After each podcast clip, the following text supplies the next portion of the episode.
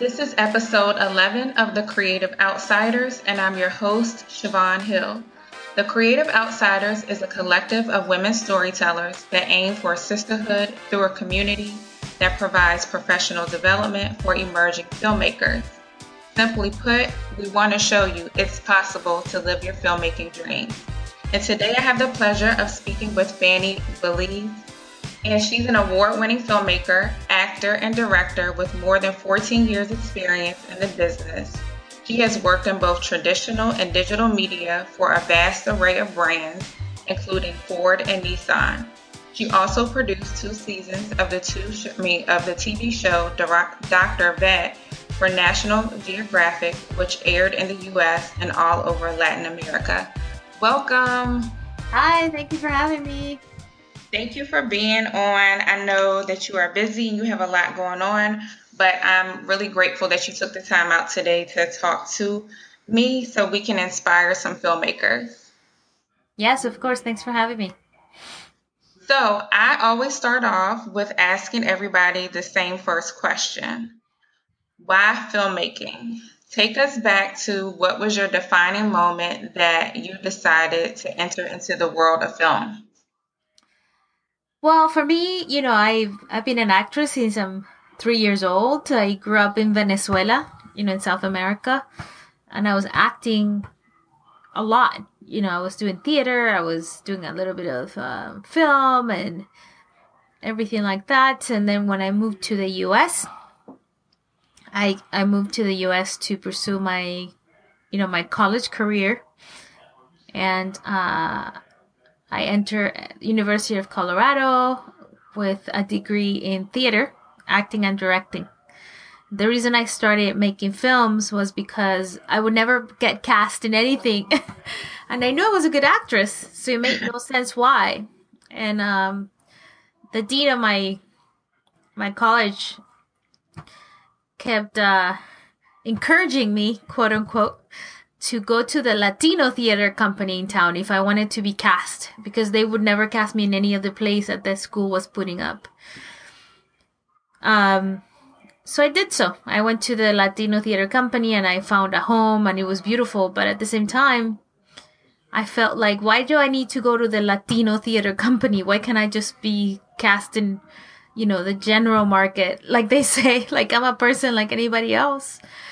Um, so there was a professor in my school who really encouraged me to start writing and producing and creating parts for myself so that I could show that, you know, Latinos can be anything. We don't have to just be the stereotypes.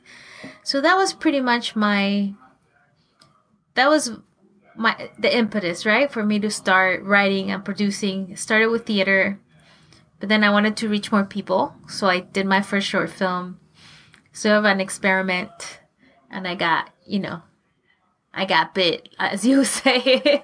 so I started I started creating short films, not just for myself, but for other talented Latino actors that I knew who were working uh, in Los Angeles, but you know, the parts were very limited. Or they were usually stereotypes. So I just started writing to solve that problem. So I taught myself how to produce and I, like I said, I had a, a degree in directing theater and I sort of, you know, used that and translated it into the screen.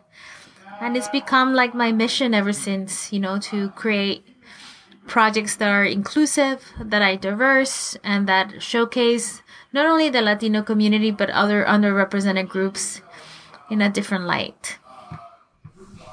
And why do you think it's important for you to be able to give women and people of color the platform for their films? Why is that important to you? Because, you know, representation matters. I grew up in, like I said, I grew up in Venezuela and I saw, like, I grew up watching my favorite movies, you know, uh, like, uh, one of my favorite movies were, were like, um, uh, you know, the superhero movies or, also the I, I liked um, drama and comedies, and I never thought once I moved to to Hollywood that I didn't fit, you know, because I, I saw myself in in all those characters, And when I moved here and I was told, no, you can't be any of those characters simply because of your ethnicity, I said, but why not? I mean, I can be a lawyer. I can be the teacher, the judge. I, why not? I can be the superhero. These are stories that I can relate to. You know, why do they have to, why do the characters need to look a specific way? So not only that, but you know, I have two kids, so I'm really committed that when they see themselves on screen, right? People that look like them, it's not always the criminals. right. because, you know, we, as children, we do get inspired. We get inspired by what we see and we want to emulate. So it shouldn't be limited. It should not be limited because of our ethnicity. And lastly, I think, as you know, film is so powerful, such a powerful tool. And it informs the way others see us as a community, as peoples. So somebody might not ever met a you know a woman like me from Venezuela or or or somebody like you, but they see a film and all of a sudden they can see our commonalities, right? Our humanity, because at the end of the day we're we're all the same.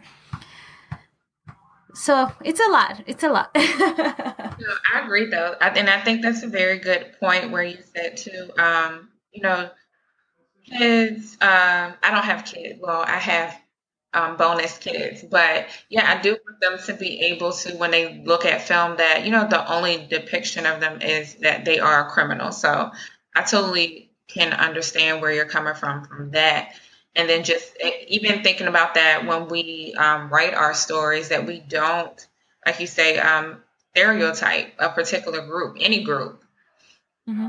That we are able to you know draw the character and say you basically can be anything that you want to be in my film and it doesn't have to be one specific role. So i definitely agree with you on that point.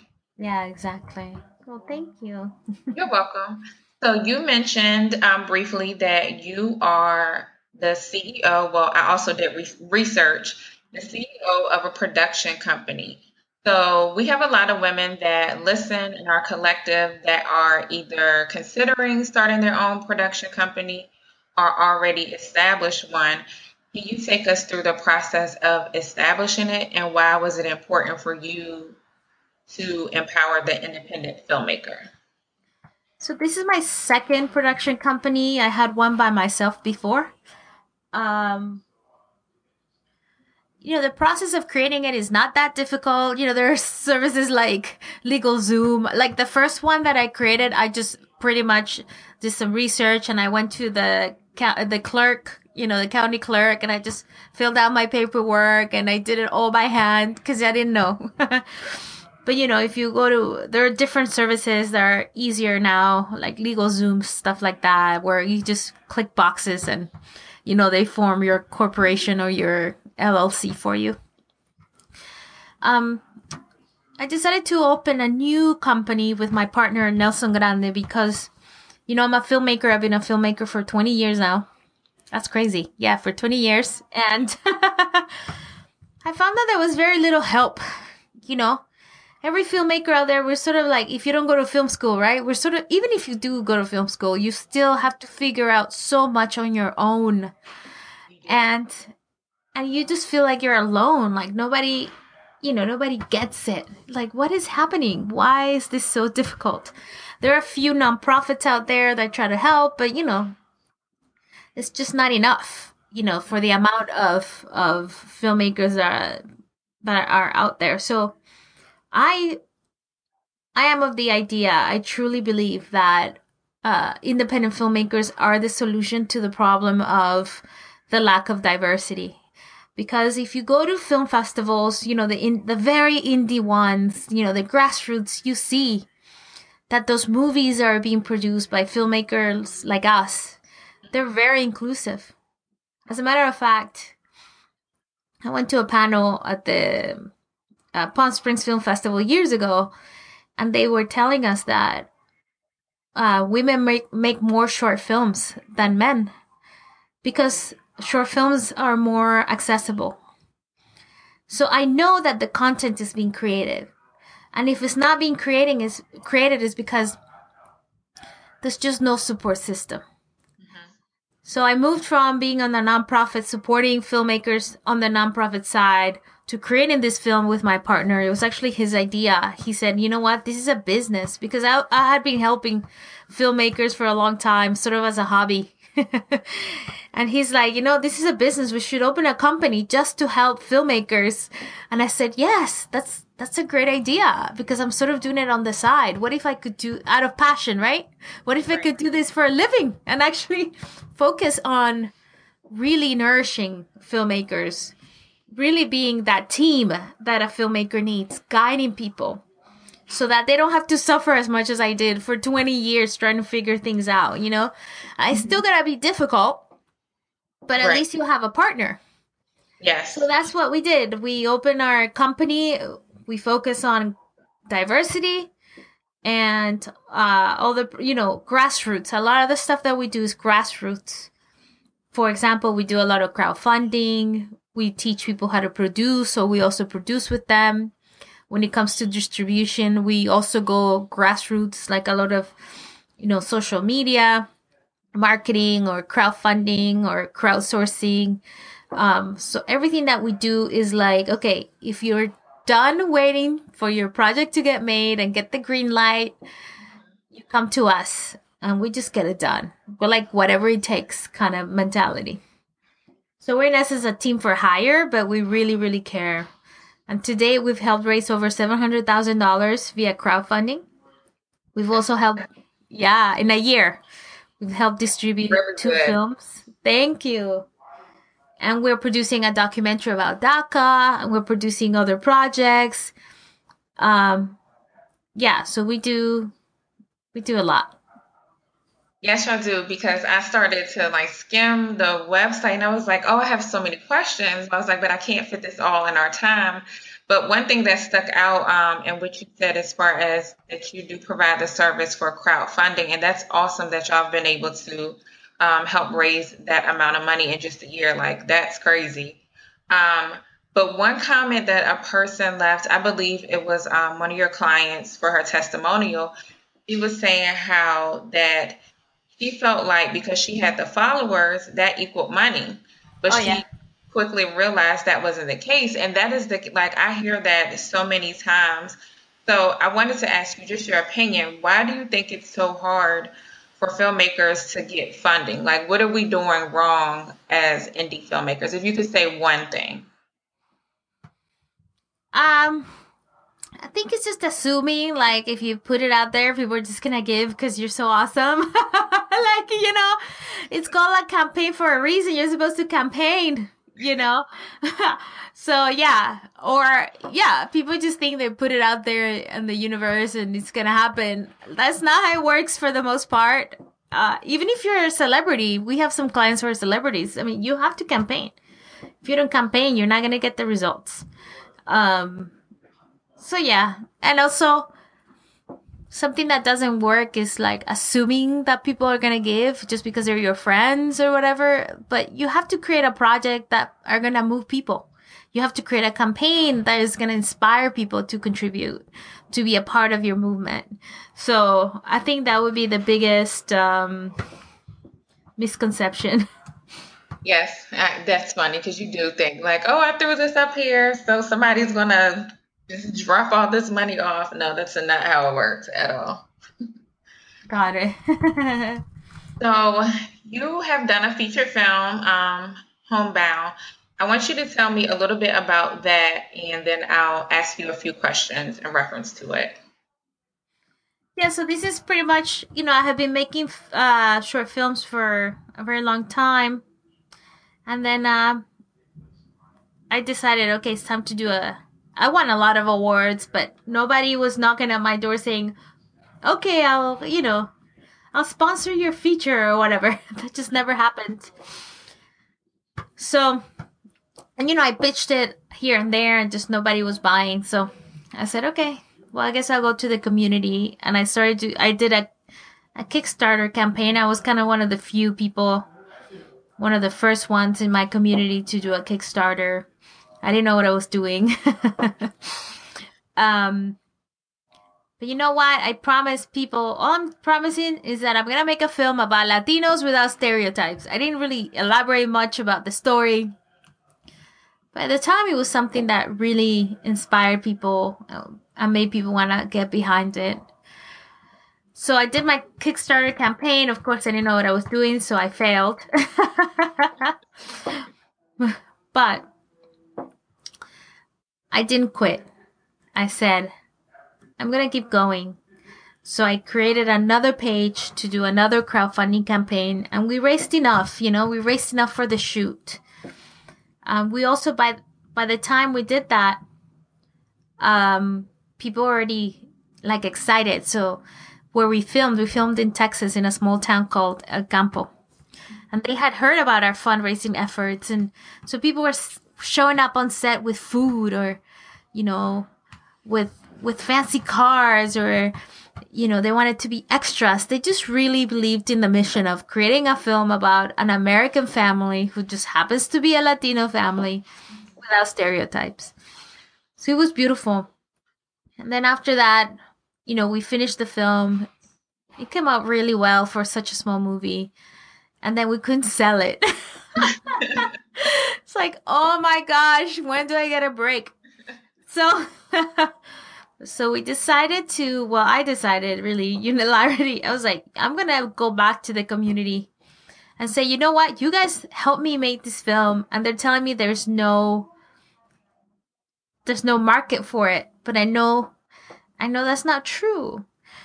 So will you guys help me distribute the film? So what happened was, uh, there's a platform called Tugg, T-U-G-G and on that platform, people can request a film at their local movie theater for like a special screening. And all you have to do as a, as a filmmaker is pre-sell a certain number of tickets. And it's the, yeah, and it's the, the, the regular cost of a film. So I got to work. I got people really excited. And we had uh, 11 screenings all over the country. And these are major commercial um, movie theaters. I'm I'm talking AMC, Laemmle, stuff like that. And these screenings became like the talk of the town, you know. Mm-hmm. Like I remember I went to Laredo, and they gave the key of the of the city to one of our actors who's from there. You know, he was beautiful. Oh, nice. Um, yeah, we would have like red carpets and all these things. You know, like people really took it on. It was amazing. It was beautiful. After that, I did a a college uh, tour with it. Then eventually, a small um, sales agent saw the film and he got us distribution. You know, so the movie right now is on TV all over North and South America. So, so that was great. So you know, it was successful. Mm-hmm. that's how other filmmakers started contacting me, like, "How did you do this? How do I do that?" right. kind of thing and uh, yeah, so that's why we opened this film, this this company because I was coaching filmmakers on the side, and uh, so that's you know, that's pretty much uh, homebound. It was a lot of work, but it was and it was extremely difficult. But you know, I am where I am because of this film. So in that process with um, doing your first feature through well with Homebound, is there anything looking back now with all of the lessons and what you know, is there anything that you would have done differently?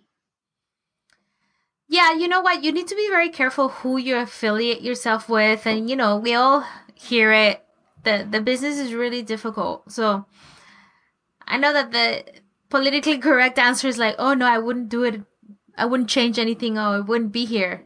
But I, you know, there are certain people that I probably wouldn't work with Mm-hmm. But I was so desperate to get it made and to just so passionate about it that I got involved with people that shouldn't have been a part of it. So I would think so my advice is to really know the people that you're working with and figure out what their intentions are and that you're on the same page like you have the same mission with the project you know right so yeah that makes sense and you said also at the end that you uh, did end up being able to get a distribution deal. Can you tell us a little snapshot of how does that work? Um, because I know a lot of indie filmmakers have like a misconception when it comes to distribution. Um, mm-hmm. So, how does that exactly work?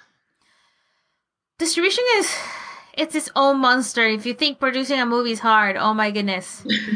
Distribution is something else. I heard something I heard somebody said there are about a million movies looking for distribution right now. Wow. So you can go the regular route, the traditional route, which is you get a you know, a sales agent. How do you get a sales agent? Usually you win a couple of festivals or or you ask your fellow filmmakers to recommend a sales agent and if they like the movie they take you on. And then what they do is they take the film to all these film mar- markets. Hopefully they have relationships with buyers already. And you know they can sell the film to one person or they can sell parts of the film meaning like they can sell it to you know different territories and things like that. Um but a lot of times, what happens if you go the traditional way, if you don't get an advance, which is like, let's say a studio wants to buy your film and they say, okay, I'm going to give you advance $10,000 for your film is an advance from the from what I think the film is gonna make, right? Mm-hmm. So a lot of times filmmakers won't see a penny besides the after the advance. They just won't because you know you're gonna spend a lot of money marketing so and i don't know a lot of not studios but a lot of buyers get really creative with their accounting so you'll hear it by so many so many filmmakers that they sold their film and they never saw money so you gotta be really careful with that it does work for some people of course like right. with everything if you have stars if you know if you're really aggressive, if you can prove like you can get money back, then you'll get more money for your movie. For me, my philosophy is like just, you know, take the film directly to your fans, to your audience. So that's my thing. I feel like it gives you more power. Nowadays, because of all the platforms available, you know, digital platforms and everything else, I feel like we have more more control as filmmakers. You can sell parts of your film and you can keep others. So, I mean, it would take hours for me to explain the whole distribution process, but um, for me, the way to go is to really just do it yourself and keep your product and own your product and you know partner with other people to distribute it. That's just my my philosophy of work. I agree. I agree with you. Um, so, also during this journey as a filmmaker and evolving and growing and recognizing that you have the gift to be able to help people and you have an awesome team behind you as well as for the production company, you are also a mom. So, um, so how are you able to balance or find balance, or is there balance? Um, because a lot of women that follow us are um, we have a wide variety, but we do have a lot of moms. So that's something that they do ask about. Yeah, I mean it's it's hard, right? the way I do it is, that I'm lucky. I have an amazing family who's, you know. Also, I had my kids really young. I don't recommend that, but I had them really young. So now, when my you know my career is really thriving. My son's 18 he's out you know he he's in college. And my other son's 15 so i don't have to oh yeah. Yeah so but the first few years you know my family was was key. So i would think this is my advice. Just create a team. Create a team around your life. You know as it takes a village it takes a village you know your family other other other moms like really create a team of people who can support you and you can support them. And to me you know being a mom is the most important thing. So you you get inspired. Mm-hmm. they fuel you. They also keep you grounded right? Like you don't have any delusions of what's really important in life because you know it so you don't get so so you know so into this business right? Um but it really does require help like getting help. I have clients who are moms and i tell them okay want to put the your bed your kid to bed to for for a nap? Call me. So anything is possible. I had a, i have a client laura summers. We did two of her campaigns. We did a campaign for production and one for distribution and she's a mom. So uh she, that's how we were doing it. When the baby was asleep boom. Or i would say do a video. But my son's up. Okay use your son. Like you know you just you know if you're committed to something you're gonna make it work. You are. that's what i Uh, believe. You are going to make it work. So, what project are you working on currently for yourself? i'm not really working on anything for myself. I have some ideas in my head right now i'm working for my clients um one of the projects is very near and dear to my heart which is a documentary about DACA. Mm-hmm. so as you know it's very very timely Yes. and uh, I'm actually the director of the documentary. So that's what I'm working on right now. We're working uh, on- on several projects, uh, but yeah, I am. I am. I'm starting to think about my next film. it's like, do I want to go through that again? And then I say yes, yes, because I know better now. So I think it's gonna be a lot more rewarding and and beautiful. So Okay. anyway. So, um, your last two questions. What are you reading right now? Are there any books that you're reading right now that you want to suggest? What I'm not. And you know what is weird because I usually am reading something and I'm just so busy. Oh, I'm not. I'm not reading anything right now. I'm watching a lot of TV lately Yes, because the shows are amazing. Yeah. Oh, okay. What are you watching right now? So I just got into Ray Donovan. I haven't watched that. I haven't watched. I never did either, and I started watching it like a month ago, and I'm caught up. Can you imagine? I've watched five seasons. Um, That's what happens though. You get hooked, and it's like, okay, let me just watch all of it. yeah, I'm watching Shameless. I'm watching, you know, a lot of HBO stuff. Uh, there's a lot of great stuff. I th- I think like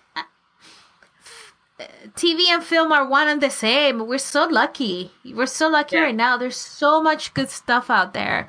We are. Um, not just to watch, but you know, to be a part of. Like, uh, it's really exciting. It's really, really exciting. It is. So, um, are there any uh, clients, projects that you are working on that you want to name specifically so we can support and follow? Yes. Yes, yes, yes. Uh, so we have a big campaign we're doing with John Leguizamo. He's doing a Broadway show called Latin History for Morons. Okay. and our client it's been filming the process, the creative process to create, you know, bringing the show to Broadway. Mhm. And it's taken him four years. He's been following him behind the scenes for four years. So, Wow. uh, if everybody that's listening goes to Fund John's Doc, like documentary, fundjohnsdoc.com, or just go to Indiegogo and search for Latin History for Morons. And if you guys can support it, truly appreciate it.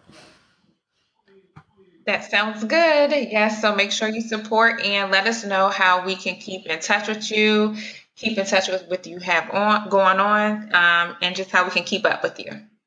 So the best way to do it is on Facebook. Just look me up, Fanny Veliz. Um, and also you can write us. Uh, our website is Avenida, like Avenue in Spanish, Avenida, A V E N I D A dot TV. Uh, and just send me a message and you can get a hold of me. Okay. And you know that you can keep up with the Creative Outsiders. You can go to our Instagram, our Facebook, and as well as our website. And if you aren't caught up with our shows, you can go back and listen. We've had some really great guests. And I just want to thank you again for participating and dropping some really good information on us so we can be the best indie filmmakers that we can be. Of course, thank you so much for having me. Of course. Until next time, make sure that you are out there filming. No excuses. Get it done.